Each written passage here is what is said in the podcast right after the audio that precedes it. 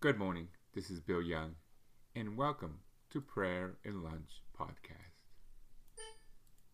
Today is Tuesday, week five of Lent, and we're continuing on with Renew Our Hearts, a personal invitation to the Lenten conversion from Pope Francis. And today's topic title is For God's Glory. And I think that's very uh, appropriate here in uh, South Florida, we're sad that one of our own won't be continuing on for his fight and struggle to be president of the United States. Uh, Marco Rubio, we pray for you and your family. And you thank God today in your speech for that glory. And may God give you that purpose today may not be the day that you you find it, but yes, maybe you will. For because through struggles we find our purposes in life and our true calling from God. So our prayer to you, Marco, with that through this purpose and this calling, that you will be closer to our Lord. Thank you. And today's reading is also very appropriate from John 15 8.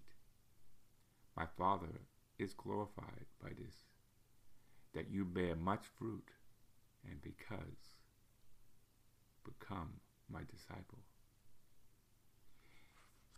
In union with Jesus, we seek what he seeks and loves what he loves.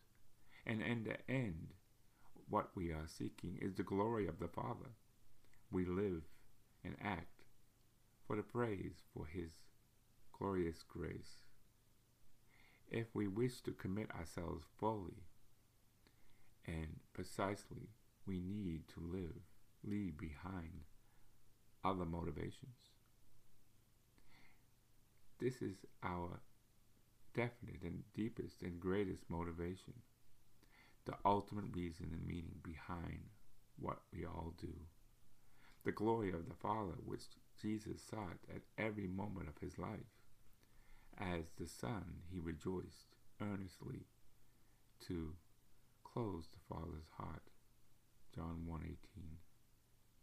If we are missionaries, and it is our primarily because Jesus told us by this, my Father is glorified, that you bear much fruit, and become my disciples. John 15:8.